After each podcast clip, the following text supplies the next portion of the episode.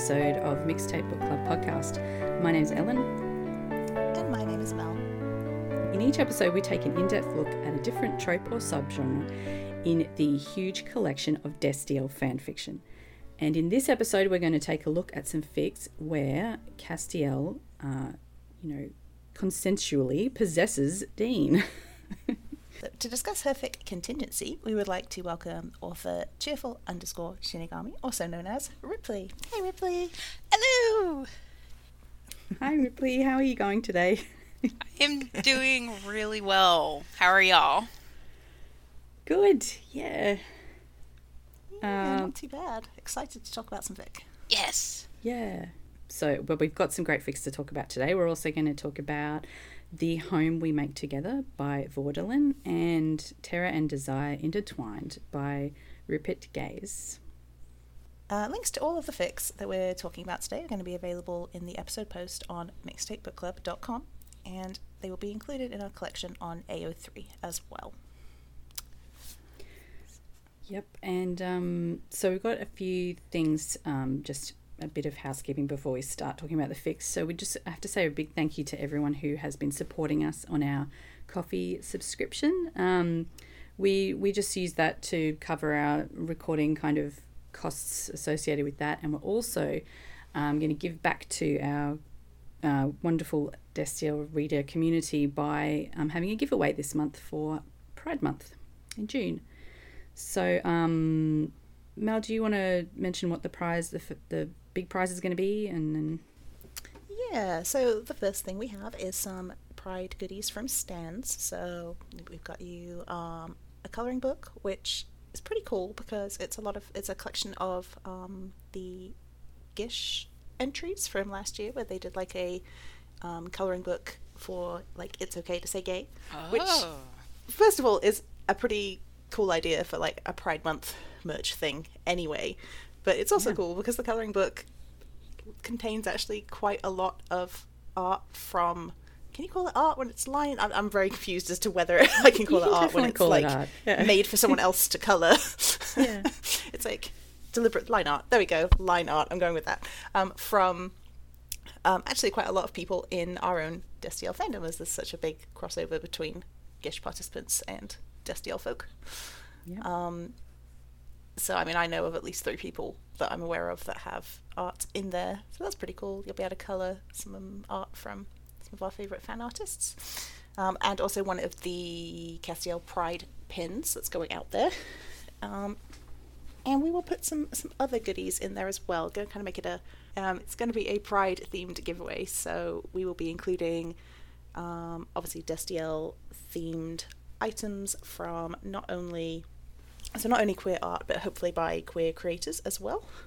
So yep, so all you need to do is go to the um the post for this episode on mixtape book club dot com, and there should be an entry form there um where you can um get your entry in um to be uh, like I it will start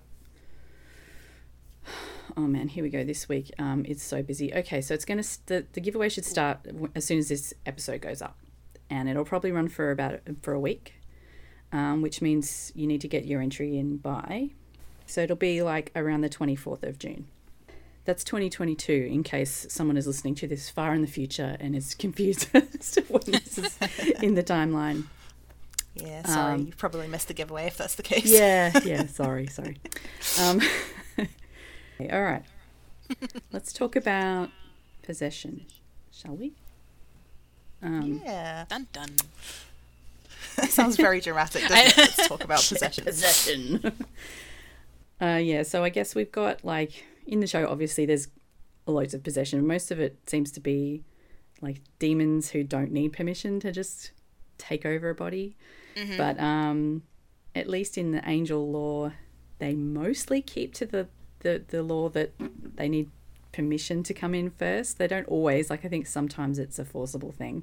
Yeah, because I think there are there are kind of question marks in the air over some of the Michael stuff as well, because surely if their possession is dependent on consent, then when Dean revoked his, Michael should have had to leave instead of just taking over.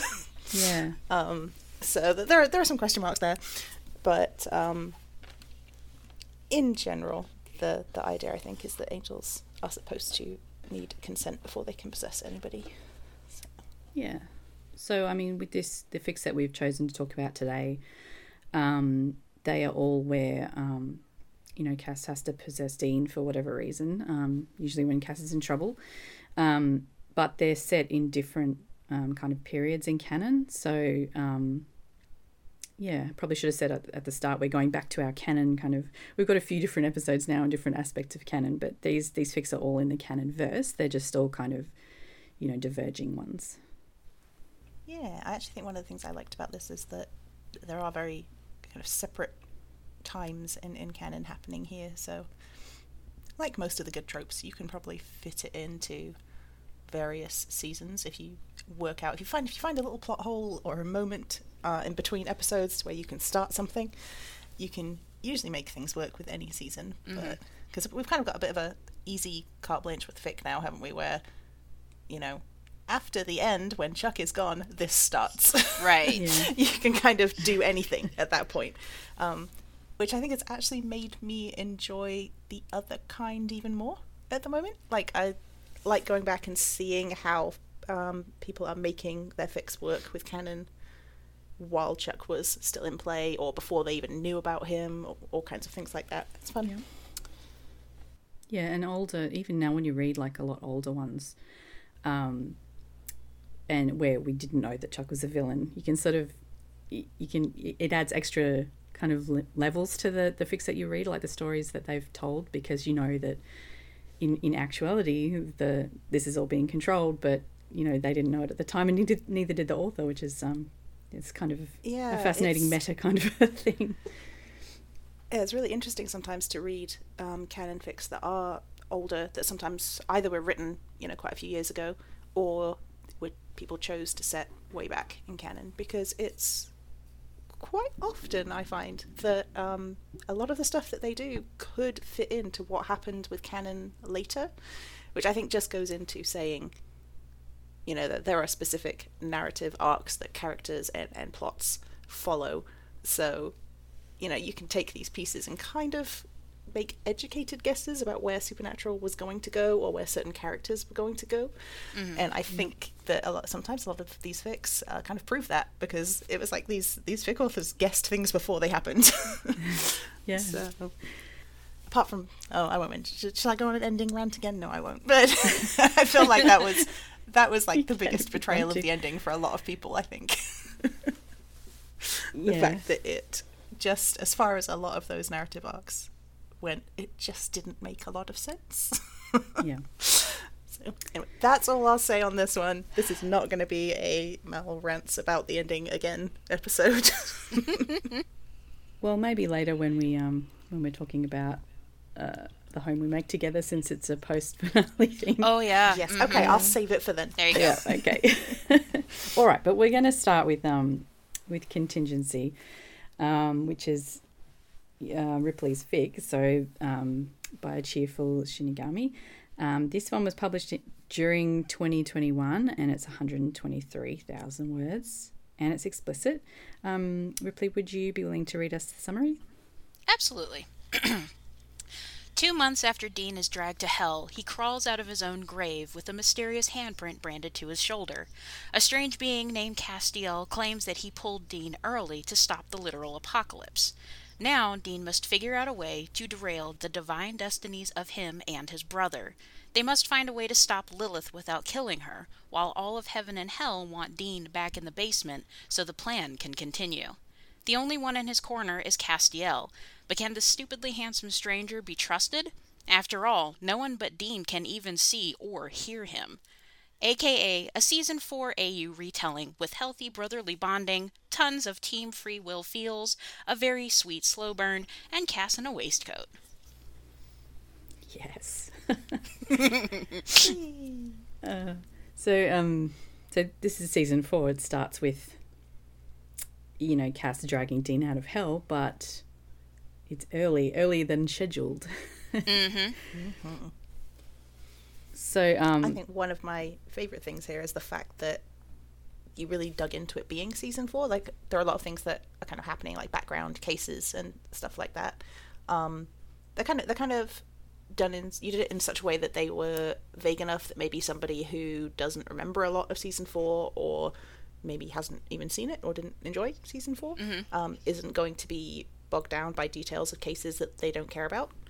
But for people who did really enjoy season four and have watched it multiple times like me, you can kind of, you know, the details of these cases that are happening in the background, even if they're not necessarily wholly related to the story. Um, I love that you put so many different cases and things in there, and it kind of almost felt like like Easter eggs in a way to yes. link back to the real season. um, I really, really, that's actually one of my favorite things about this, because it feels very canon even when you're taking things in a completely different direction. Oh, I'm so glad. That was definitely what I was aiming for. Um, so I'm probably one of the few people who...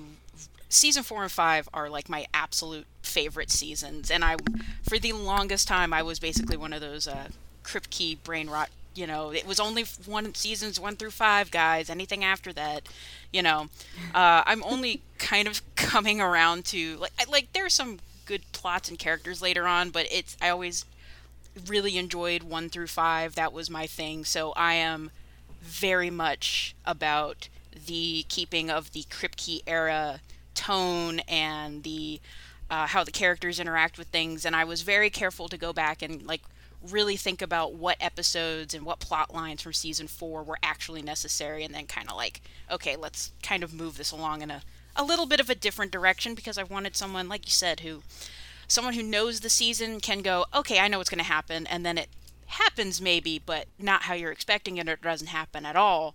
And I kept trying to make things a little tricky so that it was kind of fun to read. I wanted those Easter eggs there to kind of have people want to go back and reread it. So I, I was leaving Easter eggs to try and see if people would uh, have want that urge to check it out again. So you made me want to go back and rewatch it. I think I'm gonna have to start from season four and work my way through, I think. Aha! Yeah. My plan I worked. I might finally be at yeah. that point. Like, I haven't done an in-depth um, kind of watch since the show ended. I've, I've watched bits and pieces for, like, fixing mm-hmm. stuff like that, like episodes here and there. But I think I finally reached the point where it feels like it's been a long time since I sat down and really watched a chunk of the show. Right. Yeah. So I, I might finally be at that point where I'm going to start a complete rewatch. Mm-hmm. When I say complete rewatch, there are definitely still some episodes I'm going to skip. Oh yeah, they're going to do that too. But yeah, especially after reading um, a few canon fics um, in a row, kind of thing. It's like, oh, I feel like I need to go back and watch a few of my favourites, or you know, start again from four oh one. Mm-hmm. um, yeah. Or earlier. Well, I'm if sure. you wanted, if you want to do a season four rewatch, hit me up. Okay, we'll do it. Um, so can do you have like a um, was there an inspiration for this fic that, that came to you, or what, can you tell us a bit how how, how you came to write a, a season four rewrite in the first place? Um, so this uh, was supposed to be just like a one shot. It was so I was in the Supernatural fandom back in twenty fourteen, and then I actually dropped the fandom. I dropped fic writing, everything for six years until fifteen eighteen came out. Mm-hmm.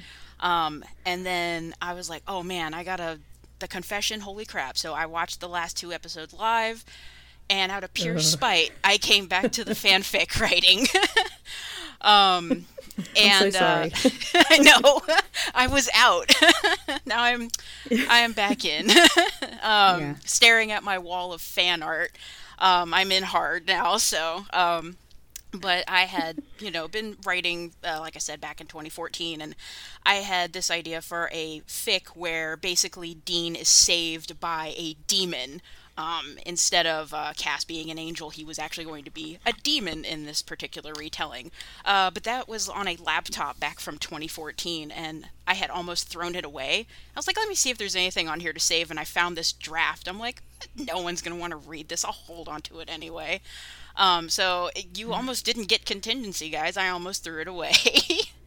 um, I know. um, but uh, I just, it started off originally being a whole thing of I wanted to play around with Cass being uh, an evil version of himself, because uh, the black suit is what really like inspired it, right? Um, Yeah. And then as I was writing it, it became more of a, a little bit of a catharsis for me. I was basically going through season four and going, okay, what are the really stupid things I hate in this season, and how can I kind of fix them or make them work so that they're not as bad? And it became just a really cathartic uh, journey for me to take through season four. Yeah, I liked how you um you changed certain episodes and what happened. Like um, like you, for example, when yellow fever comes up, there's still the basis of the actual case is still there. It's just mm-hmm. you've made it, you know, at because Cass is like, you know, riding around in Dean's head. Um, that you, you know you tweaked it just enough that it totally made sense, like the way that they they traveled through that episode. Yeah, I thought I thought it came out pretty good. Actually, that was what that chapter of all the crazy things that happened in that fic. That chapter was the one that gave me like like heart palpitations because I was like, I was talking to Jasper, who's my beta. Man, we um we went through a uh, friend. We went through the fire on this one. We had not. We had just met. Um, me and my friend Jasper, Saturn, um, Static Saturn, and uh, I was like, mm-hmm. I'm doing this fic, and I want to. I need a beta. Can you help me look at the first chapter? And then week to week. Wrote this fic, edited it, posted it in sixteen weeks, one hundred twenty-three thousand mm. words, barely plot, plotted it out. I just wrote as I went. Um, and uh, they had talked about um, the, the yellow fever episode, and I was I was telling them, like, this has Cass's backstory. I'm not going to talk about it, but it, oh my gosh, I'm I have to get it right. And I, I was like having panic attacks over it. I was like, I have to get it right, because something I really wanted to hold on to was Cass's gray area. He, it was, it's really easy to make him kind of like the the good guy, but he makes terrible decisions in canon, and I wanted to hold on to the fact that he's not perfect, and he will make dis- calls and decisions that, you know, aren't always great. So I was trying to to balance that, you know. Yeah. Yeah, especially early in season four when um they don't really know. It, they don't know each other really, and mm-hmm. you know, he's not thinking about them that much yet. Right, exactly. He's got his own stuff going on and everything, so yeah. Mm-hmm.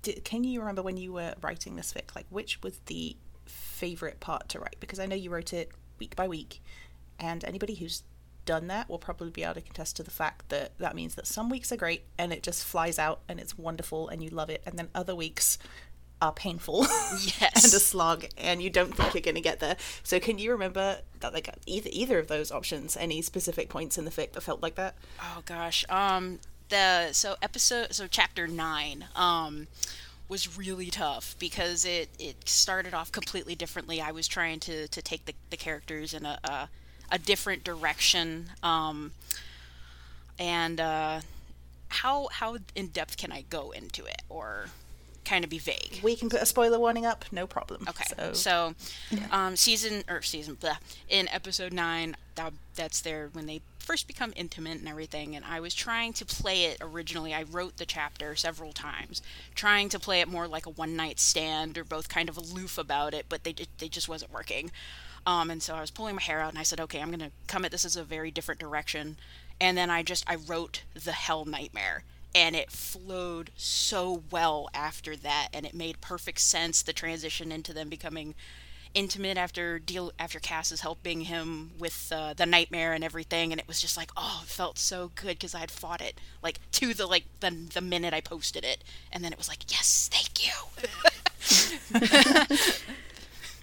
I have not been abandoned. Oh man. Yeah, sometimes it's just about finding that little that little thing that makes it flow again. Mm-hmm. And a lot of the time it is coming at it something from a, just a different side, or yeah, somewhere entirely different that you hadn't even thought of, I, of going from. And, so. and I think that the hardest chapter would probably have been, oh gosh, probably thirteen, maybe fourteen. I think thirteen was probably like the, the hardest chapter.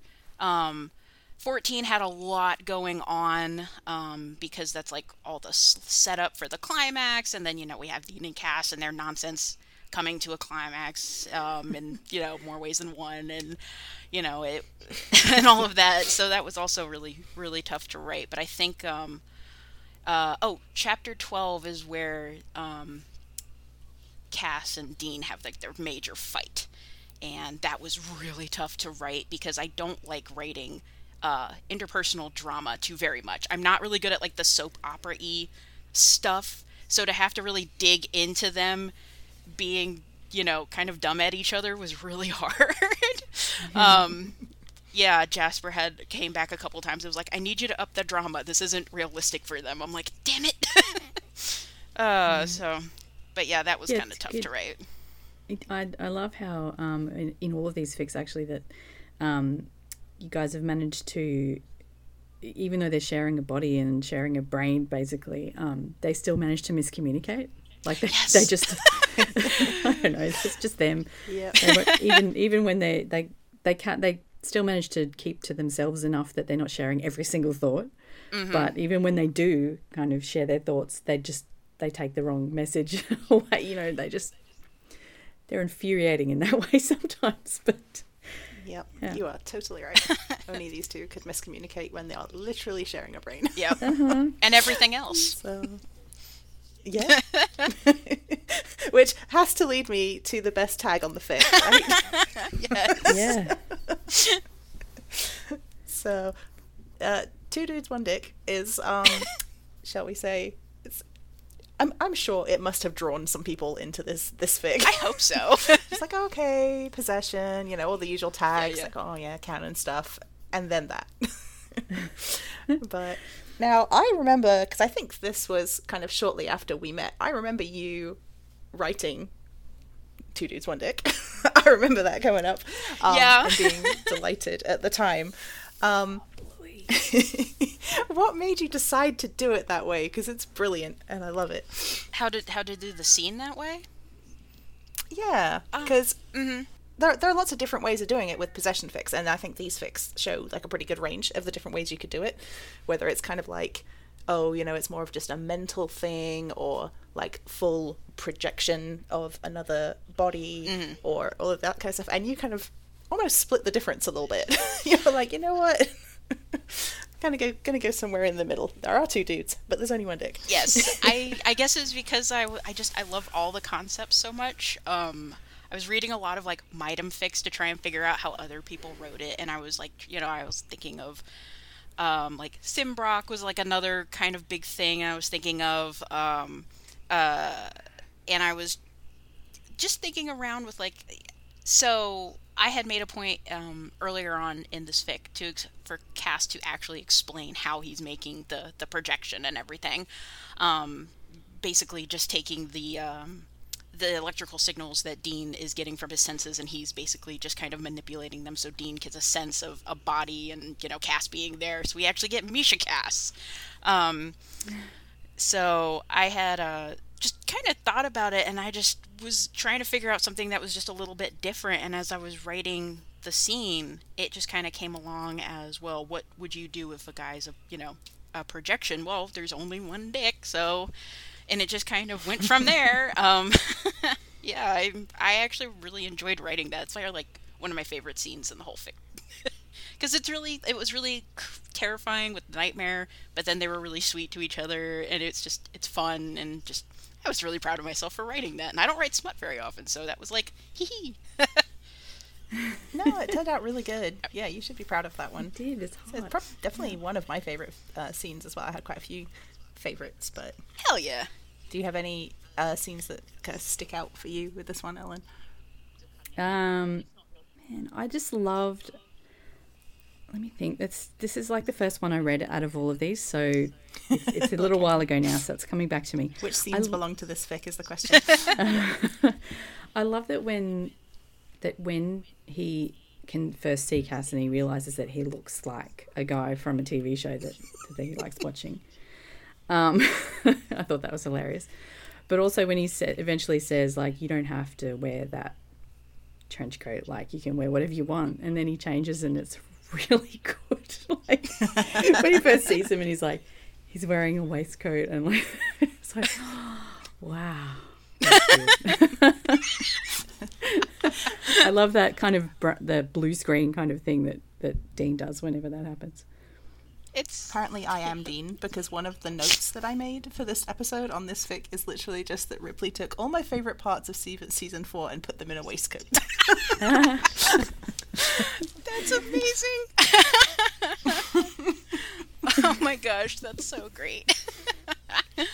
Oh man, I had just so I had just been looking um obviously at when the well when the fic starts, Cass shows up in not his typical attire. He's wearing the black suit that um we've seen of the behind the scenes shoot of Misha doing. He has the black outfit and everything. Yep, yep, and so yep. I was like, sure, I was just I think I was on Pinterest or something, and I was looking for reference photos, and I saw Misha in this outfit of the the black waistcoat, the gray shirt, and the red tie, and I was just like, wouldn't it be funny if Cass changed his outfit just once?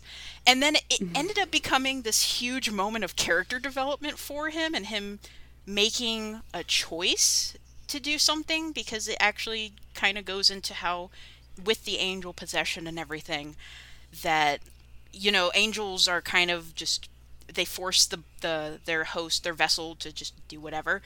And so Cass was actually trying to go out of his way, even though he was still looking like the, the, the actor.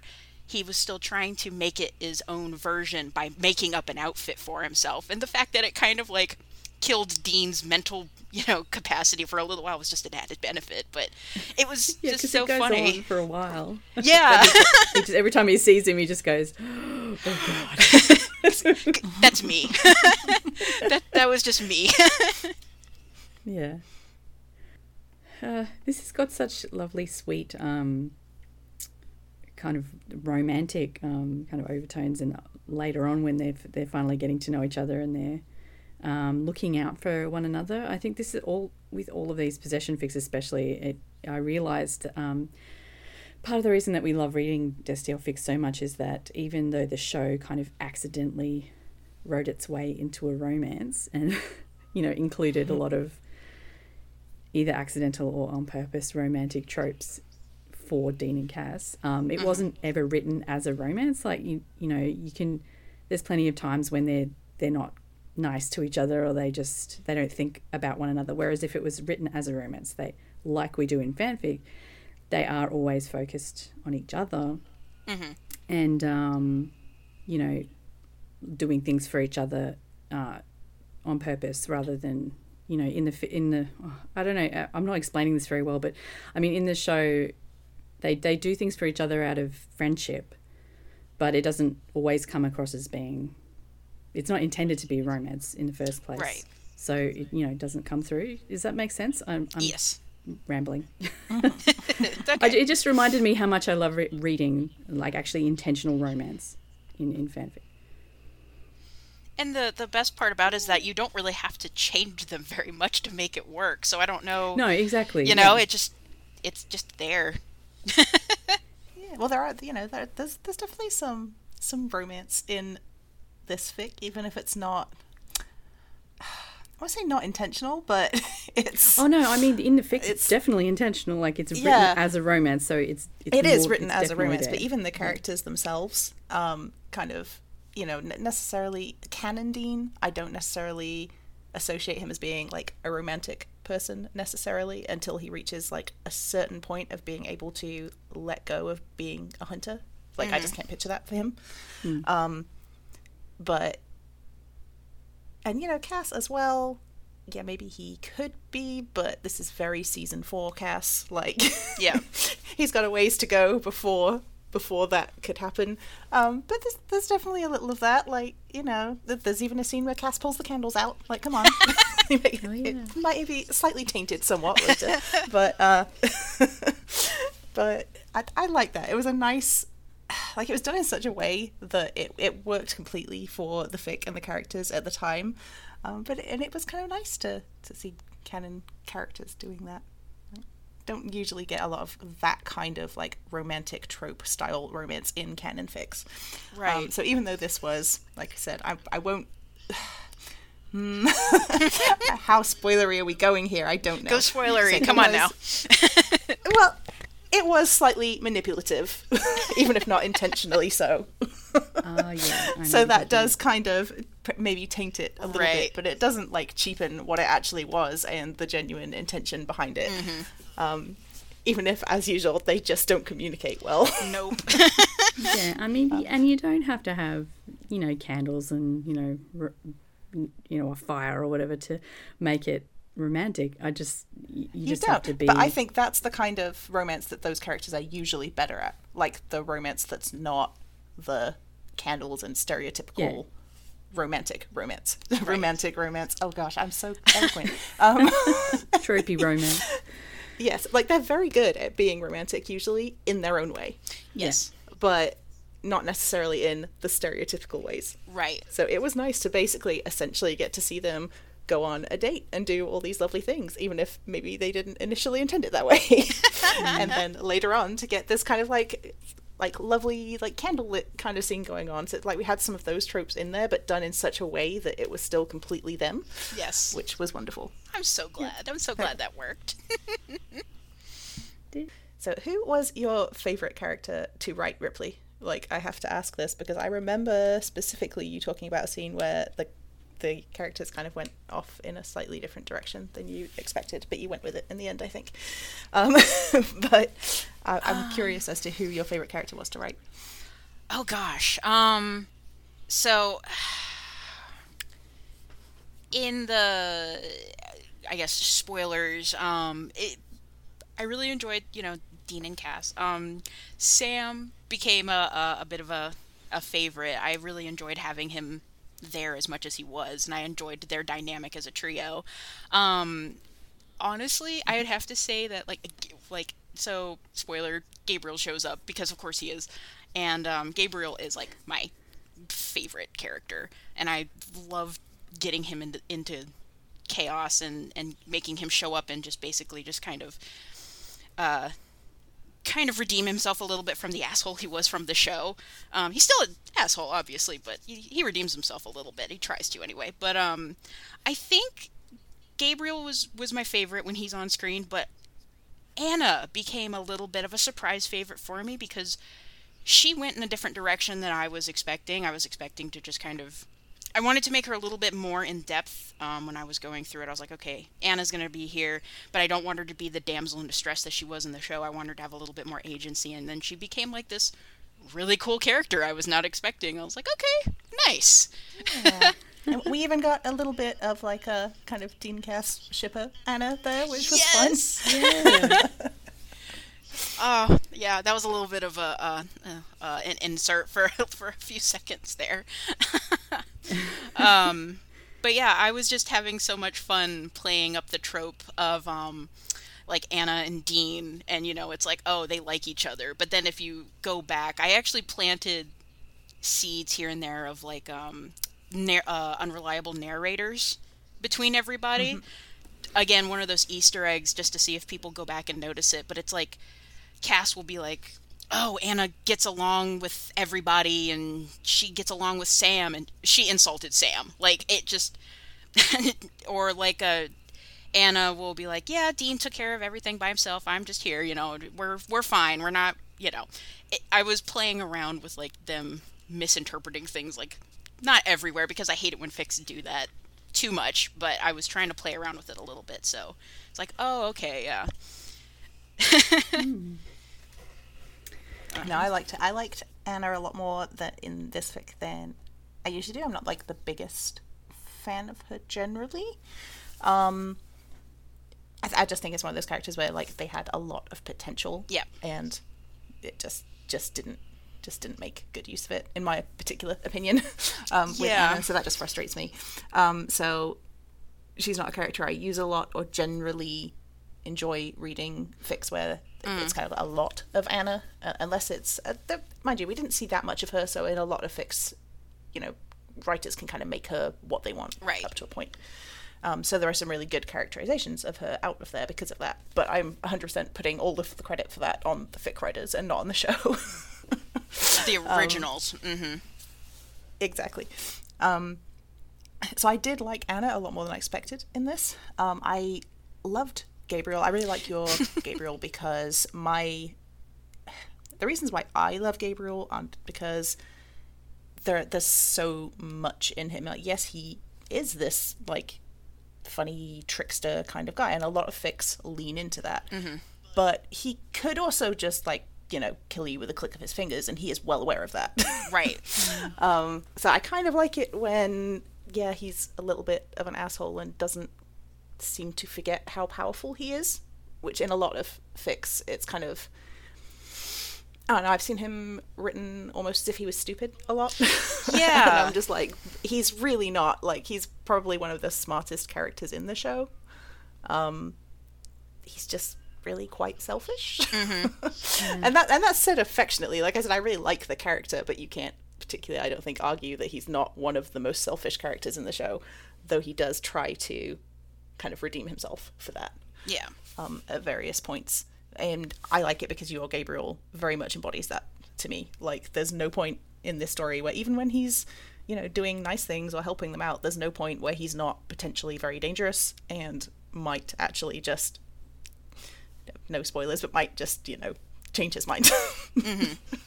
So, Which I really very enjoyed canon, that. Like, he does do that in the show a exactly, lot. Exactly, that's too. Why I like it. It's a really good yeah. um, version of it. Yeah, Gabriel's one of my favourite characters. But like I said, I really like that kind of very, very canon Gabriel, I guess. I like him in A Us too, and I obviously give him a lot more leeway in A Us because you can do whatever you want in an A U, no problem. You can do whatever you want in any fic, it's your own fic. But um, obviously in A Us I will accept many different kinds of Gabriel, just kind of taking certain aspects of his personality, because in different situations he could be a completely different person. Right. Um, but I do love it in canon fics where we get that kind of badass Gabriel. I love this this fic has a one of the most satisfying last few chapters, uh, like the the whole epic kind of, I don't want to give anything away, but um, it's hard to actually talk about it without giving it away, but the kind of epic stuff that happens before, you know, Cass actually has his own body again is um is just brilliant. I, I couldn't put the fic down. I was like on the edge of my seat for the whole last few chapters.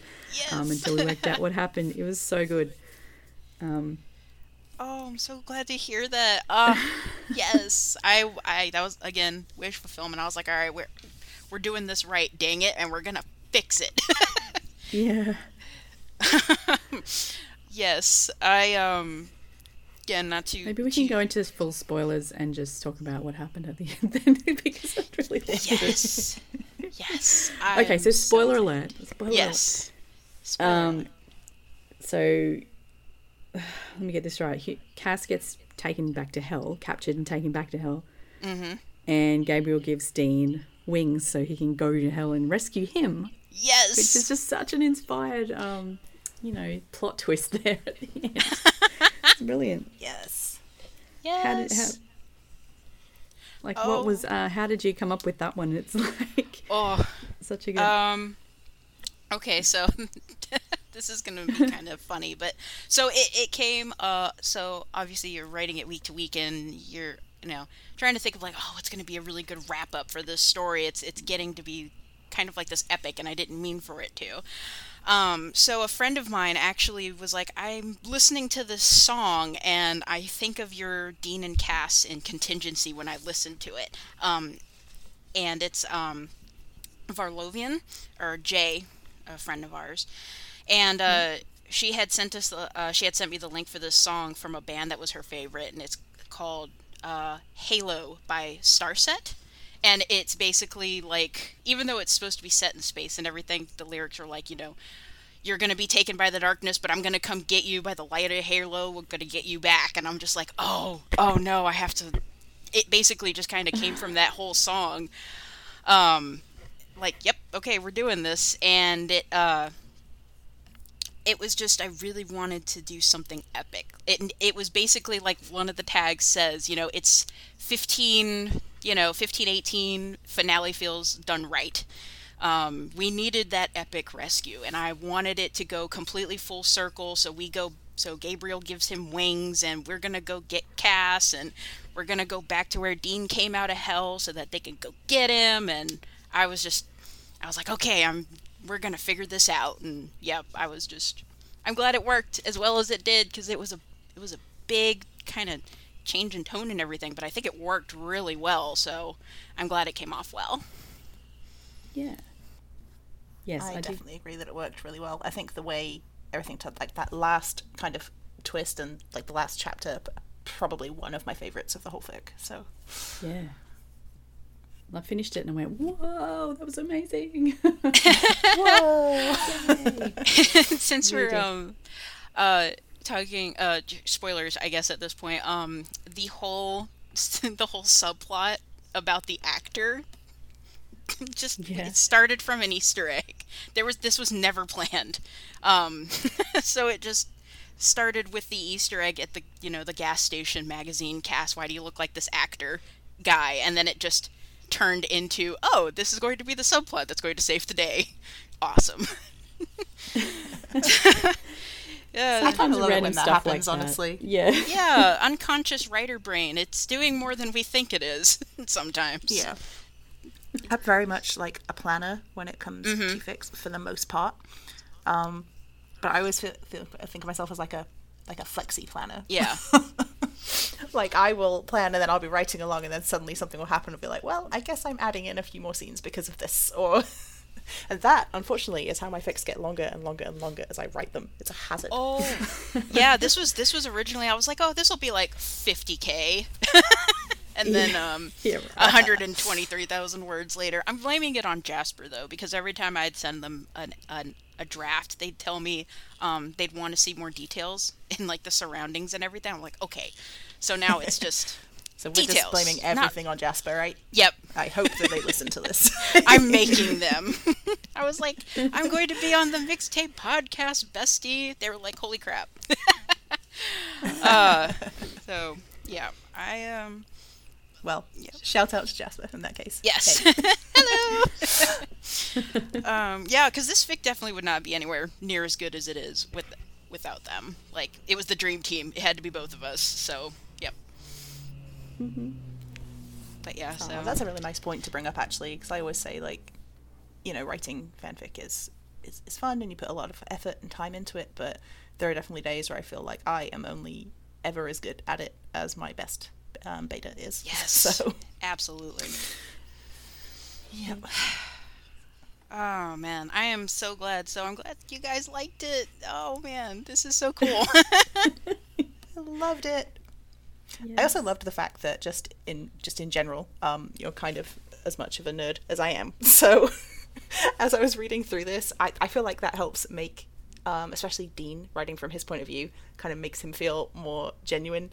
There's a specific point in this fic where Dean is still, it's kind of thanks to some outside influences, Dean is still trying to work out whether Cass is, is, is good or bad, or who exactly it is that's that's lying to him here, because clearly somebody is. Mm-hmm. And, and there's a lot going on. And, and so obviously in Dean's head, there is one point, one particular paragraph where he just boils it down to like a Batman metaphor. And he's trying to work out if Cass is like, you know, the, the the anti-hero, or if he's actually just the villain here, and is he just like Joker Dent is what you say at yes. one point. Which oh, oh yeah. my gosh, I didn't was even think before? about it. Yeah. Was that before I, we knew about uh, I, last when year. I read that I was like, oh, this is before yep. we knew about that. Yeah. Exactly. Oh man. As I read, I back, should... read it back through, I was like, first of all, that's on point. Second yeah. of all, it's amazing. The gift oh. of prophecy. Oh my gosh. I need to go play some lottery. Yeah. Oh yeah. That's so that's so awesome. Ah. So um can I can I tell you guys something? Uh I yes, have t- always I have timestamps coming out and I'm really excited for them. Timestamps. Oh, excellent. Yes, yes so we're I'm planning on at least three. Um We're going to get Dean and Cass's first date as two dudes, two dicks. That'll be a tag. Ooh, two dudes with two dicks. Yes. Okay. Um, so that's going to be a lot of fun. I'm actually planning on writing uh, another one that's Anna Pam, what their off-screen date looked like. It's um, not what you're thinking. And then Aww. something, and then something with Sam and Gabriel. I haven't quite figured out their whole thing yet, but something with them. Yes. Um, I love them in this. Um, I'm so glad I was going to bring it up, I, the Sabriel if you squint. No. Yeah, I, I love that tag because it's it's not there enough that it's going to put anybody off who is just not into, into that it. ship at all. Mm-hmm. Um, and I've spoken about this on the podcast before, where they are a ship for me personally, and obviously ship and let ship always in, in my book, mm-hmm. but they're a ship for me personally that I cannot get into just out of the box. Like, you have to put some work in to make them work for me. Right. Um, I really enjoy it when they do, because their dynamic is, is just amazing to me when it does work. I think they're great yeah. together, but just out of the box, I can't see it. Right. So you've got to put some work in. Um, and, and I really, I enjoyed them in this one. They were great. Plus you could just imagine them just going off together and, and doing what they do in the thick without me spoiling everything, but just like gossiping and eye rolling about Dean and Cass the whole time that they were away. Absolutely. Oh, yeah. So I have some, I have that happening, and then um, there's another project happening soon, hopefully. I'm not going to say too much about it. Mum's the word. Uh, just know that there's a few people on a team contingency making some things, so uh, keep an eye out. Ooh. Woot woot. Exciting. um, All right. Okay, let me, I've got So I wrote some notes for this, and it was so long ago that my notes are too cryptic and I don't know what they mean. So let me tell you this note, and maybe you can help me work Just it out. Just read them out of context. Yeah, yeah. Um, the, the one I've got here is, Dean gives a pep talk to himself via shouting at his dad. Yes! yes I love that. Oh, I, obviously, I loved, I loved it. it too, but right now I don't remember what happened. Okay, How did he so, shout at his dad? so um, in the so in the fic in chapter ten, uh, when basically the guys are at Bobby's house, Um, Sam is basically helping Dean learn how to work with Cass. And so Dean is having the mental block of, am I going to be a monster if I accept Cass's help and like use his abilities in, in like a fight or something? Um, right. And so he goes kind of off into the junkyard, and he kind of has this mental talk with John, and basically like tells him what the entire fandom has wanted to tell John the entire time: fuck off and fuck you. So that's right, I remember now. Mm-hmm. Fantastic. I was like, yes, yes. yes. And as it's as it's been brought up, I do have to mention that I loved everything with, um, basically Dean and, and Cass kind of trying to learn how to work together. I was sucker for a, a well done training sequence. I know. So a montage. Yes. Yeah, I, and reading that chapter feels like a montage. So it really was. It was so awesome. much fun. um. Yeah. So okay. So was that your only cryptic one, or did you have any others? um. My other cryptic one was the smiting of Alistair. I think they. Um. But I remember what happened with that. They. They discover him, and like Cass just like obliterates him in the end, which is which was so satisfying, because Alistair is such an awesome baddie, but he can be like, I guess it's nice to see him dealt with in a like really badass way. Yeah, that was you know? that's my favorite way to write Cass, is as a B A M F. So I've yep, yep. kind of had to. And I love I love playing up the aspect of him as a uh, as a seraph. It was something, for some reason, I have a headcanon um, that in the show, and I could be wrong. Again, I haven't watched anything really past nine at this point. So, but I always kind mm-hmm. of took Cass being a seraph as like him as his like own rank, because I, at least at that point when I was watching the show, we had we hadn't seen another one, so I kind of have him as like. He's not an angel. He's all, not quite an archangel. He's kind of his own power level, so I like to play up the unique things he can do, especially with fire, since he's a seraph, because they're the burning ones. So, right. Fire good in this fic. um, so it comes up a lot. That was not intentional. There's a uh, Dean cracks a joke at some point about being a pyrotechnic because he keeps building burning things down, and that was like a call out to myself because I kept writing it and going, wait, I didn't mean to do this continuously. I kind of love it when stories do things by themselves. Yeah, I'm like, okay, I guess that's a theme. Makes your job easier. Does it? Does it ever make you wonder about like published novels? Because obviously we think that they must spend like you know years plotting and perfecting this this novel, and yet when you do fanfic, you learn that occasionally Like, the best parts of something or your favorite parts of something were never intended to begin with. Yeah. Yeah. I'm like, hmm. I'm sure it happens yeah. to real authors too. mm-hmm. Well, mm-hmm. we're all real authors, but, you know. Traditionally published ones, let's say. Yeah. Hugo, yes. Yeah, traditionally published ones. Hugo Awards notwithstanding. Mm-hmm. Okay. all right, all well, right. Thank you for writing such an amazing story. And I'm looking forward yes. to the timestamps now. For sure. Go read this one, everybody. It's brilliant. Yes.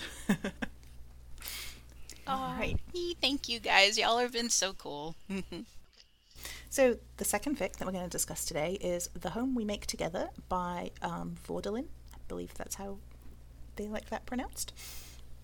Uh, this fic is just under fifty thousand words. It's forty-eight thousand one hundred thirty-three, eleven chapters, and this was also published in twenty twenty-one.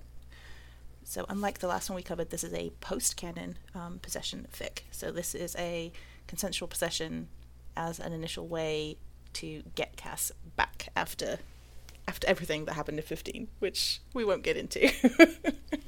we're, we're avoiding the rant. So, and the summary goes like this. In the kitchen, Dean doesn't notice the glowing syringe on the counter until he finishes filling a plastic cup with water, a sippy lid attached over its top. He blinks at the syringe, eyeing the frighteningly thick gauge of its needle, the bold glass barrel swirling with silver blue hue, its glow muted by the folded piece of paper draped over it. Blood's in the fridge, the note says. Kaya thinks maybe this'll work. Beneath it, cramped and scribbled, as if in an afterthought, good luck, don't get yourself killed. Claire. Grace, extracted from a human, once possessed by an angel. The last traces left of when an angel moves on for good. This is it, one last ditch chance to save Cass. And if it doesn't work out, Dean will Dean will have to give up and finally move on. No point keeping this chapter of his life open, making himself heartsick over impossible dreams. Well, there, there you go. That's it's a long summary, but it gives you a good, like, you know, summary. Yeah. It's a good yeah, sort of it, idea. It is a very good summary. Yeah. So, so De- Dean's tried a few things before to rescue Cass, but nothing has worked. And he does try this uh, spell, and it does work. And then, interestingly, he keeps it a secret for from from Sam and the others for a while. I'm in this one. Yeah, which is. Is kind of fun, yeah. in, a, in a way to, to, to pretend read, like he's watching not him try to keep to the secret. Yeah. um, I loved how domestic and warm this one was. It was just because they already they've already been through that confession sort of part, and you know this is the end of like all of the seasons, so Cass is more of his like almost human self, I guess. So they just go into it being like warm and domestic and married already kind of thing. mm-hmm. Yeah, it's it's pretty lovely, um, especially as they have this, like like I said, completely domestic setup already. Um, and Cass kind of gets gets a practice run in Dean's head before he is there physically, which is which is fun.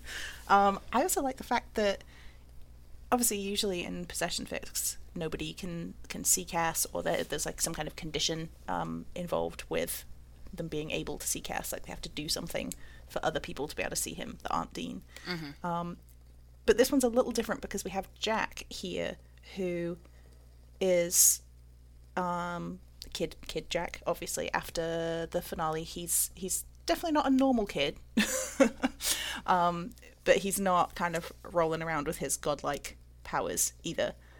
Um, but Jack can obviously see a lot more um, when he looks at Dean than anybody else can. Like, he can kind of communicate with Cass, whereas other people wouldn't be able to. And I think this is, yeah, it works really well in this. Like, just that inclusion of Jack kind of... Sometimes um, possession fics can be very kind of insular, and they're just inside Dean's head, because that's kind of where most of the action is happening. um, but... This one, there's there's a lot going on like outside of Dean as well, and being able to have yeah. Jack interact with it in that way, I think it makes this work so well. And they wrote uh, little Jack so cute. I loved him. Yeah.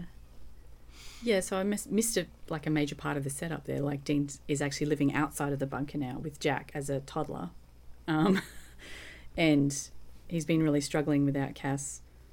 Um, but yeah, this has got not just sort of Baby Jack, but uh, a lot of ensemble cast in it as well. It's got Rowena and, you know, Claire and, um, you know, all of the different people who, like Sam and Eileen, have turned the bunker into like a hunter's, um, you know, refuge kind of place again, like it was earlier in um, the seasons.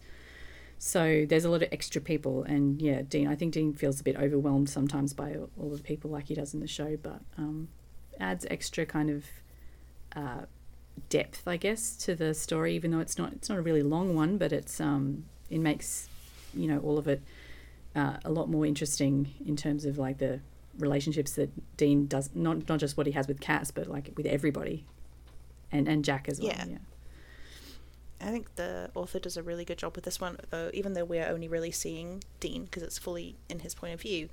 Um, they do a really good job of kind of giving you the sense of how other characters are feeling, or, um, for example, with Sam, you, you kind of see how, you know, he's kind of been worrying about Dean because he's definitely not been doing so great mm-hmm. um, about everything mm-hmm. with Cass, but without explicitly just kind of putting us in Sam's head and telling him telling us like how he's been feeling, or watching Dean and how probably was kind of tough for him to like watch Dean after all that happened, even if he doesn't know the details. Um, they do a really good job of, even in the, the kind of scenes that they're in, they, they do a really good job of carrying that over, I think, even though we don't know exactly what they're thinking. Um, and we can kind of see it maybe better than Dean does sometimes, I think. Yeah. Which is fun. Yeah, it's great. Good, beautiful writing. Yes, um, Vaudelin always has lovely fics, I think. Just really nice prose, which is lovely to read. Yep. So, and they have an adorable nickname for Jack in this story, which I, I won't, um, like, if we can try and keep it spoiler free, then I will. So I won't tell oh, you like, yeah. what the nickname is, because mm-hmm. there's like a cute little, cute little reason why they call him that.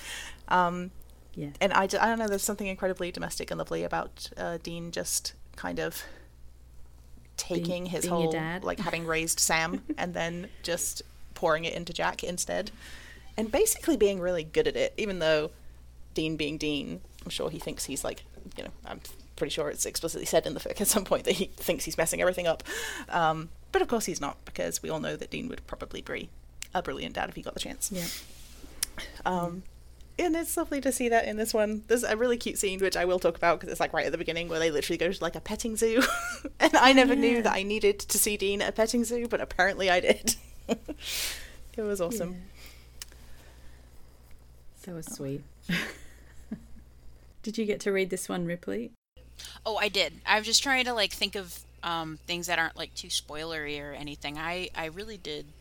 I enjoyed it. And it's, it's funny because, like I said, I... I I haven't actually watched like half the show, so so reading um fics like this where they're later canon, um I probably don't get as much as someone who's actually watched all of canon would, but I still get a lot out of it, and I really enjoyed seeing the domestic um scenery with Jack, and then it ends up being that like this is like set during the holidays, so we get some holiday shenanigans going on, and then they're um which was just a lot of fun. I was reading it, um, and then it, it became a thing of, I need to read this, and then it became, no, I actually have to sit here and read this. I'm going to stay up till two a.m. to read this, dang it. So, yeah. But it was worth it. It was it was so good. So I, I'm glad this was on the list. Yeah, it was really enjoyable in, on, like, multiple levels. Like, I feel like it gave us a really good, like, ending to the series without, like, going into depth about um, how things went down mm-hmm. with Chuck, and how... you know, they kind of changed the, the ending that we got in the show to make it work without spending a bunch of time going into that. It still felt like everything was tied up really well. Mm-hmm. And then we had this whole kind of, uh, I think the, the fic begins, th- correct me if I'm wrong, but I think it was about six months after um, fifteen, eighteen, kind of that sort of area. Yeah. Um, and we also get kind of an idea, like without even, like there's no flashbacks or like long conversations, basically explaining how things had been for Dean. There are some mentions of, you know, him moving out of the bunker and that kind of stuff. Um, but mm. it's kind of, a lot of it is centered around Jack and how he moved out, Jack's a toddler and that kind of stuff. But at the same time, you still manage to get a really kind of almost like gutting impression of how things were for Dean. Um, if you know that he's been trying to get Cass back, the fact that it this is like his like his last try, like his last idea, and that even though he doesn't want to, he kind of knows he's going to have to give up after this if he doesn't get him back. Ugh. Um, just not just for because they have no other ideas, but just for his own kind of emotional, like, sanity, if that's a thing. It's like the last straw um, kind of thing. Yeah, that he knows he's going to have to try and, like, let things go and move on if this doesn't work. And just by kind of phrasing things that way, it already gives you a really harrowing impression of how things were for Dean for that entire six months that they've been trying everything. Absolutely. So, yeah. And I love the fact that the author managed to do that without even explicitly showing us any of it. Yeah. So, so they kind of put all of that in, but then managed to make this actually quite like a like a soft, warm fic, even though it has all of those emotions kind of hidden in the background. Just talent, I think. That's what it is. This one is explicit as well, but um, I think they managed to have, um, oh, I'm just trying to remember, they managed to have a sex scene just with um, Cass kind of taking over and jerking Dean off basically with his own hand, right? Yeah. Yeah. That right? I like those ones. It's such a unique uh, trope to this kind of thing. Um, yeah. But yeah, I, I, I think it's a really fun way to do things. I liked how they addressed very distinctly in this one as well, um, which most position fics do, like they handle it in different ways, but like Dean kind of going to shower essentially with Cass in his head and that kind of stuff, um, that he's he's never alone even when maybe he might want to be. So. Yeah, that's right. And I did laugh a little bit in that this one kind of Dean kind of you know kind of like braces himself and goes to take the plunge, like, right, I'm I'm gonna I'm going to shower, Cass is in here, this is fine, I want things to be heading in this direction, so it's great. And Cass just nopes out. He's just like, no, okay, I'll, I'll be back later, bye, not going to make you uncomfortable. Yeah. And you're like, damn it, Cass, no. I, I like that. He's a little bit disappointed. No, yeah, but... he's like, dang it. Yeah. Yeah, it's a lovely fic. I like this one. Yeah, this this one like just gives me the, the soft like oh there are definitely very emotional parts in this, but I just love the, the softness and domesticity. Yes, I think I think having a kid involved helps a lot with that because they, you know, you get to see the softness of in all of them then when there's a kid there. Yes, and I this. setup like this is one of my favorites for Sam and Dean in any kind of post uh, canon fic, because I am very much a fan of, you know, them them being brothers and all of that. Like, I love their dynamic, and to me that's a very key in part not just of the show but of Destiel as well. Like, you, you need a Sam for me. Yeah. Yeah. Um, but in this one I, I love the way they do it because, you know, they do give them what to me is a much healthier ending. Like, they are very much still brothers, they are still the same people that they were, but they can have their own lives. They can actually absolutely, and they deserve, you know, that. Do what canon never managed to give it give them. Yeah. Um yes. Something that I really liked in this one was um not going to go in, in, into too much spoilers or anything, but like the the big uh, Jack has a little bit of a uh, some issues going on later later on, and I was pleasantly surprised as to what was causing his woes, essentially. Um, is that too vague, or can I kind of, like, go into it? Uh, I get it, but like, how much of a spoiler do we want to give on that? I don't think I don't think that particular is going to be too much of a spoiler, spoiler. if we talk about that a little bit. Okay. But I just thought it was um, really cool that, because it Jack starts throwing tantrums and they can't like quite figure out why he's he's doing it, and it's I thought it was just really sweet, the idea of it being that, because obviously Dean takes it as, oh well, he freaks out, it's because he wants Cass and we're you know we're sharing a body, and it, I just love the fact that he was corrected to be, no, Jack wants both of us at the same time, he wants both of his parents there, and it's like, oh, it's adorable. Yeah. Oh, so I was not like, expecting it felt that. It's very true to how toddlers are as well. That like, uh, uh, you know, they don't necessarily have as many ways to communicate as we do. Right. Um. And so Jack was was dealing with his emotions in the only way that he knew how. and that felt kind of very, very true to me, yeah. like as a parent when I read it. So, and kids are often a lot more emotionally intelligent than people give them credit for. Yeah. So, mm-hmm. having having Jack being like that didn't suddenly break the immersion of him being a toddler or anything like that. Like, it worked very much in its favor for me. Yeah, it made perfect sense, and I don't have kids or anything, but I've just, from like the youngsters I've seen, that seems like on point. Mm-hmm. Mm-hmm. Yep. No, I think that's part of the reason why it's so, um, so sweet, and, and because it's ve- it's very realistic as to what a, like obviously Jack is a bit more, um, there's a bit more going on with him than just being a toddler again, but because obviously he can see, he knows that Cass is there, even though you can't see him, mm-hmm. right? But um, but he, he had realistic um kind of reactions based on, you know, what a kid would have. So yeah, getting it real, real. All right, I'm trying to think if there's anything else specific that I wanted to say about this one that I can say that won't just spoil the whole fic for people. Always a tough line to walk. So, oh yeah, Ripley already mentioned that there's a part of this set at Christmas, um, which I, I really like. Something about like Christmas in the bunker or something. Like I just I enjoy that for some reason. Um, and they go on what they very specifically call in the prose a Christmas tree hunt, which is a whole different kind of hunt for these people to go on. But I loved it. I thought it was wonderful. Like, even though obviously it was the middle of summer when I read this, right. like I'm one of those people like I don't I don't care. I will read Christmas fics all year round.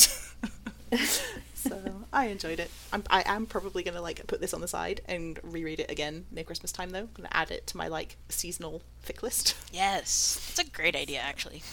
You can just get yeah. the Southern Hemisphere Christmas feel. Yeah, by reading Christmas fics in the heat in the summer. That's right. No, no, I moved away from all of that nonsense. Me too, funnily enough, um, but the other way around, you know. Cold at Christmas time? What is this crap? Um. Yeah, my family have barbecues on the beach at Christmas, and I'm just like, no. How dare you? Yep. Okay. All right, shall we move on to the last fic then? Dun, dun, dun. Uh, so the, the third fic is called Terror and Desire Intertwined, and it's by Rupert Gayes. It was published in twenty twenty, and um, it's eleven thousand words long, so a little bit shorter than the other ones that we've talked about so far, and, well, a lot shorter um, compared to the Contingency. Um, this one's also explicit, um, they all are, so um, the summary is short and sweet. It just says, faced with Castiel suffering a fate worse than death, Dean makes the decision to let Cass use his body as a temporary vessel. All things considered, Dean thinks it could have gone worse. This one's set during season fourteen, uh, season so fourteen. before uh, before Jack kind of loses his soul, um, when things are just sort of in a normal place where they're just doing hunts together still, and um, I, ca- I think it's after, no, it must be before Michael's kind of death and defeat, because they do mention Michael at one point. Isn't that where Jack burns up his soul, like killing Michael? Yeah, I think so. So it must be before like that. that. I'm not sure. Anyway, it's all it's it's divergent anyway, so it's all a bit like hand wavy, vague, but around that kind of time zone. So Jack is involved yeah. in um. Yeah, I'm just trying to like they they kind of talk about it a little bit in the note. They don't give like a specific episode necessarily, but they just say, you know, empty deal hasn't been made. Um, and. But we know that Chuck, uh, before Chuck was revealed to be the big bad all along. And Jack's on an extended vacation, which I think needs to be a tag because there are so many fics where it's just like, okay, so we don't need to add Jack into this one. It's just going to complicate it. It's not the focus, but he exists in canon, so what are we doing with him? Yeah, I've had so yeah. many fics where I'm like, oh, I want to write this. And I'm like, damn, what do I do with Jack? oh.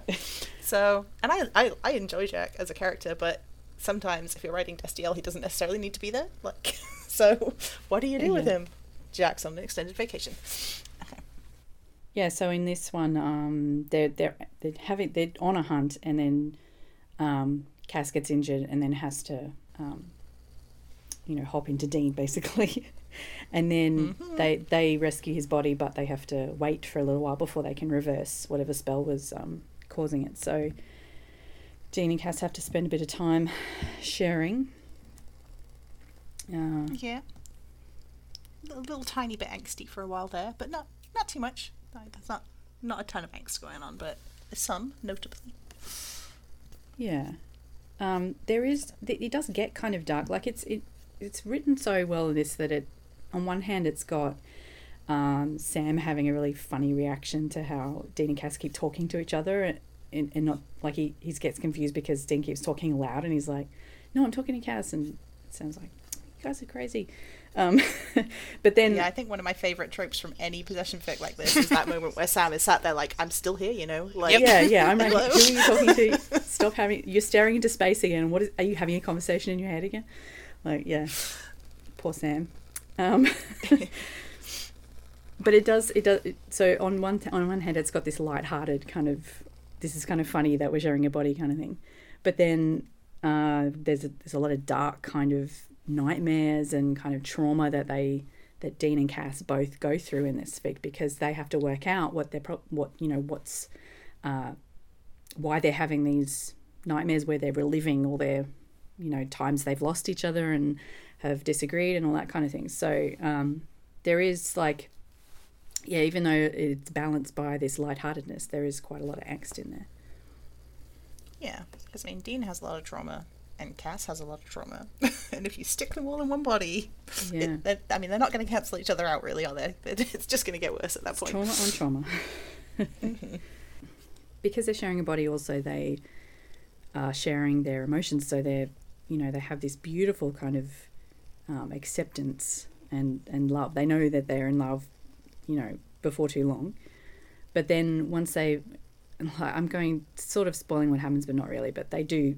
You know, get Cass back in his own body, and after that Dean goes into this doubt thing again where he's like, oh, he doesn't actually want me, like I'm not worthy yeah, of this. Back you to know. That whole they can't yeah, so that, that adds all. An extra kind of layer to it all uh, until they work it out in the end. So yeah, I just really loved the way that it was, um, you know, the different angsty kind of moments were explored, and it all it has beautiful resolution at the end, so...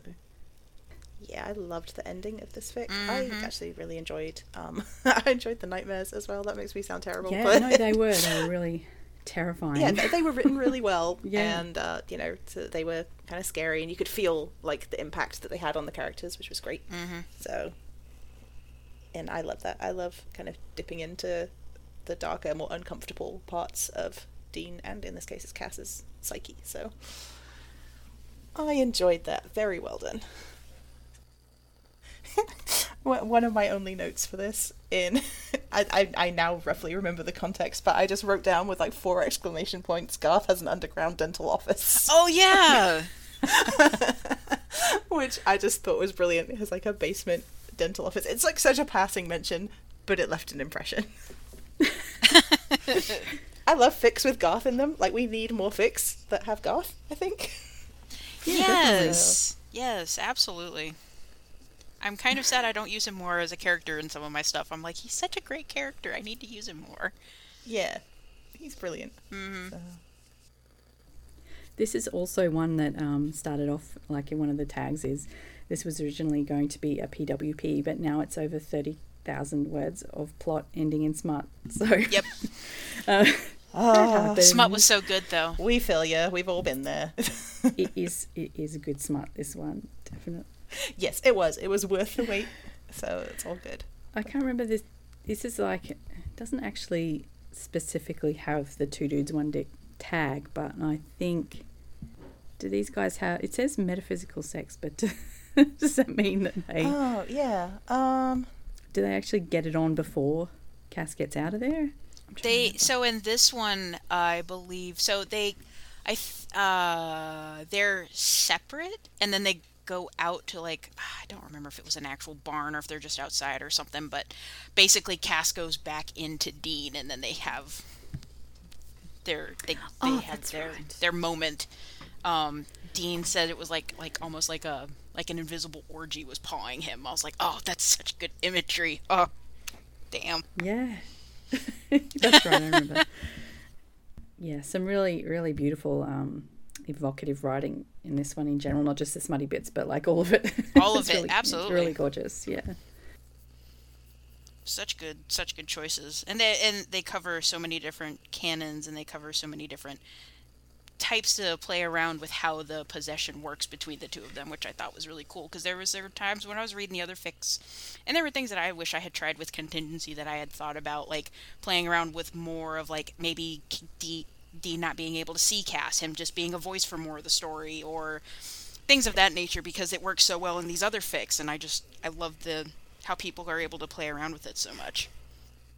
I really, I know, um, yeah, I know you touched on it um, earlier, but I think one of the most effective things um, in this for me was it kind of, it front, front loads the possession. There's no like long setup of Dean and Cass, and then the possession happens, and it helps fix their relationship because they finally understand each other, which is a perfectly valid um, kind of format for these fics that, that happens quite often. But this one jumps them straight into the possession part, and then kind of the the back end of the fic is almost the reverse. Like in in some ways it makes things harder for them for a little while, yeah um because yep. they have they realize that they actually have to communicate outside of outside of their heads, and they're not good at it. They're just not good, and somehow sharing a brain for a while has not fixed that, which I quite like, because like you get yeah. you get this early like hope, like, oh yay, they they know they love each other now, everything's gonna be great. Nope. And then nope, because it's not changed who they are as people. Um and I really like that. I've not I, as far as I recall anyway, this is the only fic that I remember that kind of uses that format instead of, although it allows them to be honest with each other, it doesn't magically fix them. Yeah um and it doesn't, you know, it, it's like I said, quite quite early in the fic I think they stop being kind of to, mm, let me see I'm trying to work out there, there's at least a whole, like this is only five chapters uh, they're quite long chapters, but uh, this is only five chapters but I think at least the whole last one and maybe some of the fourth one, I'm not even sure, um it's just them trying to sort out their shit without knowing what each other's thinking anymore. Mm-hmm. So it's more realistic yeah. to canon, to be honest, like um mm-hmm. they're both still their emotionally constipated selves. Uh, yeah. They need to work through that to actually tell each other what they're thinking, rather than just knowing. Yes. So, and I love any fic where they get to go back and deal with some of the many mistakes that both of them have made. And mm. I like that this fic, first of all, didn't kind of only have it be one of them that's rehashing things and apologizing for things or explaining why things happened, whereas they've just not talked yeah. about stuff before. Um, it was both of them, and they, mm-hmm. they were both doing it. And even though they were kind of, in some ways, forced to do it by this kind of position that they've been put in, um, they did kind of kind of volunteer for it in the end. Um, I think this is the only fic that I've ever seen where they kind of decide to almost they, they they go deeper almost, even though they're already doing the possession thing. They do like gay and African dream route yes um oh, things so that they right, can yeah. kind of control what's happening during like these nightmares and things that they're having. So I love that even even possession can't sort these two out, they still need to go a little bit further. So yeah. yeah and they yeah. unintentionally reveal things that um they never sort of told each other had happened, like yeah because I think almost all of us want to see, there are certain things in canon that like one of them was dead for or just not there for, and I think everybody has their own personal thing that they just kind of like want to scream and shake them and knock their heads together and be like, tell him about that. Right. And yeah, they never do, and it's frustrating, like so much wasted potential. um mm-hmm. Like all the, even like going way back in the seasons, like all the stuff with um Naomi and the like multiple dead Deans. Mm-hmm. And I'm like, did yeah. was that ever mentioned? No, it wasn't, but I want to know what would happen if it was. Yeah. So yeah, and like uh Cass seeing Dean preparing him his body for the pyre and all that kind of thing, it's just like he never knew that that had happened in canon. Yeah. You know, and like would he have thought differently about things if he had realized? Yeah, it's effective. Yeah. Yeah, it, it works really well to do it this way. Like this one I feel like the mm-hmm. possession part is more of a tool to do other things within the fic. Like obviously it, the focus is still on the possession, but it just kind of it just unlocks a lot of other things that they can do in this fic, which is cool. Yeah, it's like forced therapy. Yes. In like yes. a beat you around the head what? kind of way. God, do they need it? Yes. No, I love it. So yeah, angstier and darker than the other two. Um, I would say in, in order of angst, I would say like Vaudelin's is at the bottom, and then Contingency, and then probably this one. Um, yeah, because there's a lot of angsty things that happen in Contingency, but they, they're dealing with them in real time. Right, right. Whereas this is more like intense, happening in your head, very deliberately angsty. Yeah. Um, but I still didn't, like, when I finished it, it was one of those fics that even though angsty things were happening, I didn't finish it and feel like I'd just read like forty thousand words of angst. That wasn't the feeling that it left me with. Yeah, that's satisfying. Very satisfying ending. Yeah, a true angst with a happy ending, yep. which is my favourite kind. Absolutely. Yep. Torture me, torture them, make it hurt in good ways and bad ways. Um, but, you know, give them a happy ending. Absolutely. Just make it better. Mm-hmm. Yeah. All right. This is one of those ones where I feel like we really can't say too much else without spoiling, like, all of the cool nightmares and things and the effort that the author put into doing them, but I definitely want to encourage everybody to read this Go one because it. it's not yeah. super long. Like we said, it's only thirty-eight thousand words. Not super long, thirty-eight thousand words. I know some people are going to yell at me for saying that, um, but it's even shorter than that, isn't it? Am I, did I say it this wrong? This was nearly eleven. Did I? Um, hang on, is it? It's thirty-eight thousand words for sure. Oh, okay. I, I have got this one is, right, okay. I promise. Yeah, well, I was, when you said it was five chapters, I'm like, how can it be five chapters if it's only eleven thousand words? No, I I just wrote it down wrong on the on the sheet. It's all yeah. good. Yeah. So it's still shorter compared to the other ones, but, and for me, it was a short fic because that's, I think it just depends on reading speed. I could read several fics this length in a day without much issue, but I know some people get upset when I say that thirty thousand or forty thousand words is a short fic, so which is reasonable, perfectly reasonable. Um, yep. But it's it's the shorter of these ones, yes. so I would say, you know, encourage people to read it because it's definitely a, a really good intro, in, uh, introduction to this author's writing as well. I have read several fics of theirs. Um, I really enjoy them. I believe you can follow them on uh, TikTok and such, but definitely try them out because I really enjoy them. Mm-hmm. Love me some canon fic. Yeah. All right, we'd um, better go and um, suggest a few other ones. Uh, I've got one that I can start with. I read uh, a, an anonymous fic, so it's been been orphaned, so it's by anonymous. Um, it's called Being Dean Winchester. Um, it's only twenty thousand words long, and apparently, I it's one of those ones where you get to the end and you hit kudos, and I already left.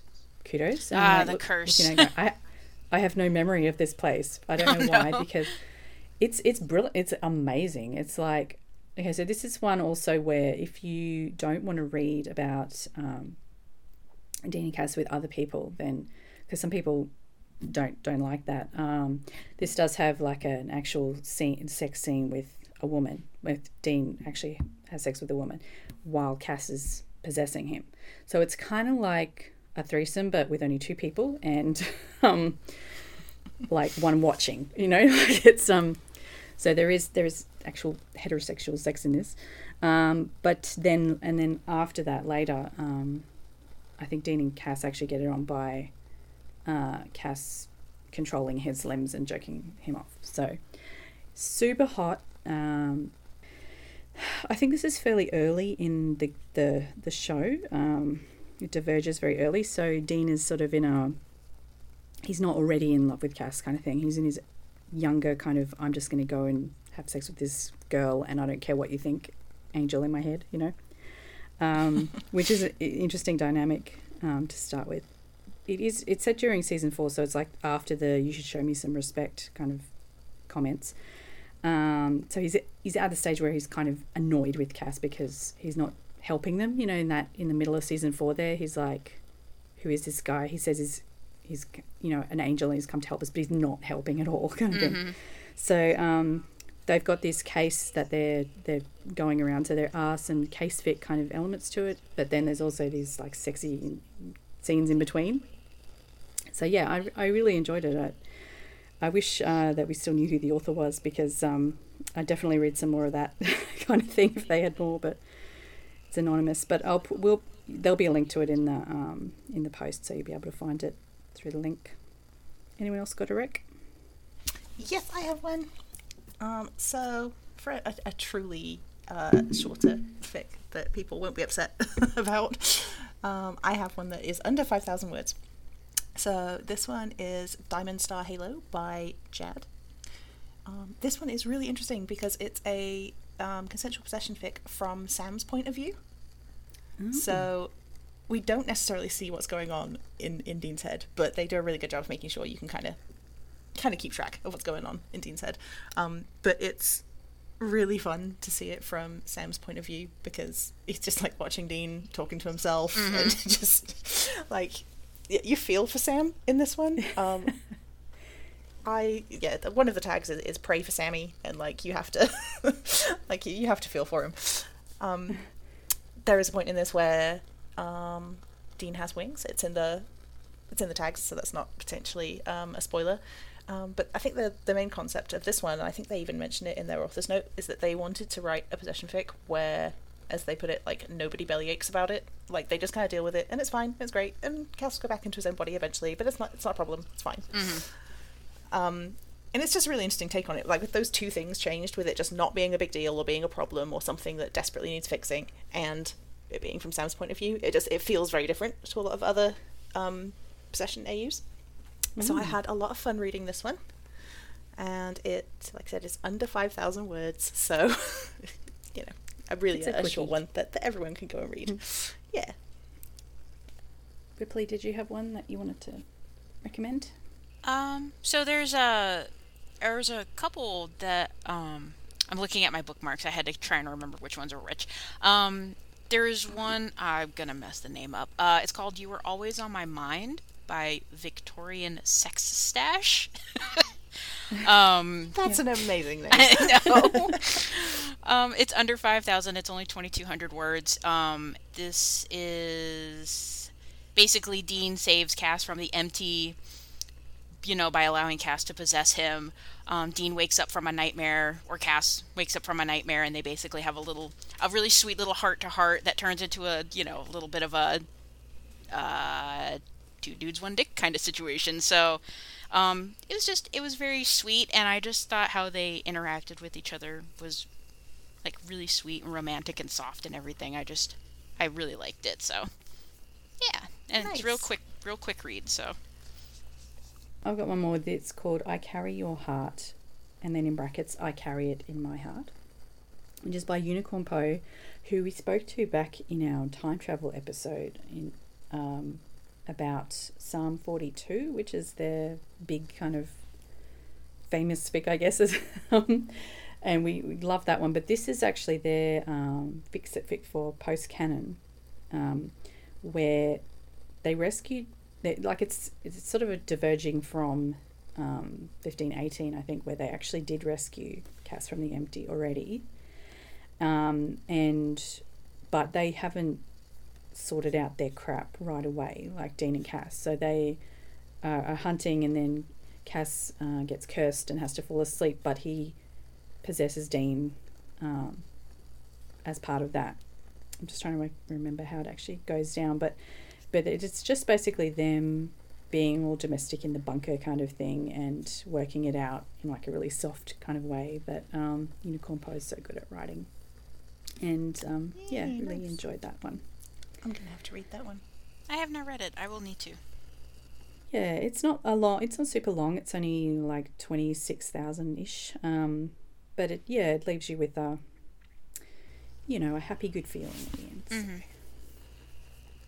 It's a, it's all in one chapter. Oh, okay. It's like a, it's twenty-six thousand words, but it's all in one, you know, one go. Excellent. Well, I have one more recommendation, which is a longer one. Again, this one's almost ninety thousand words. Um, and it's The Ghosts, oh, sorry, Ghosts That We Knew by Dothraki Shieldmaiden. Mm. I wanted to recommend this one because it's a very different take. It's it's a canon divergence, but it's one of those ones that um, changes certain aspects of canon. So Dean is still a hunter, um, Sam is um, a student at Stanford, I think, And um, in this one, for most of the fic, Cass is a ghost.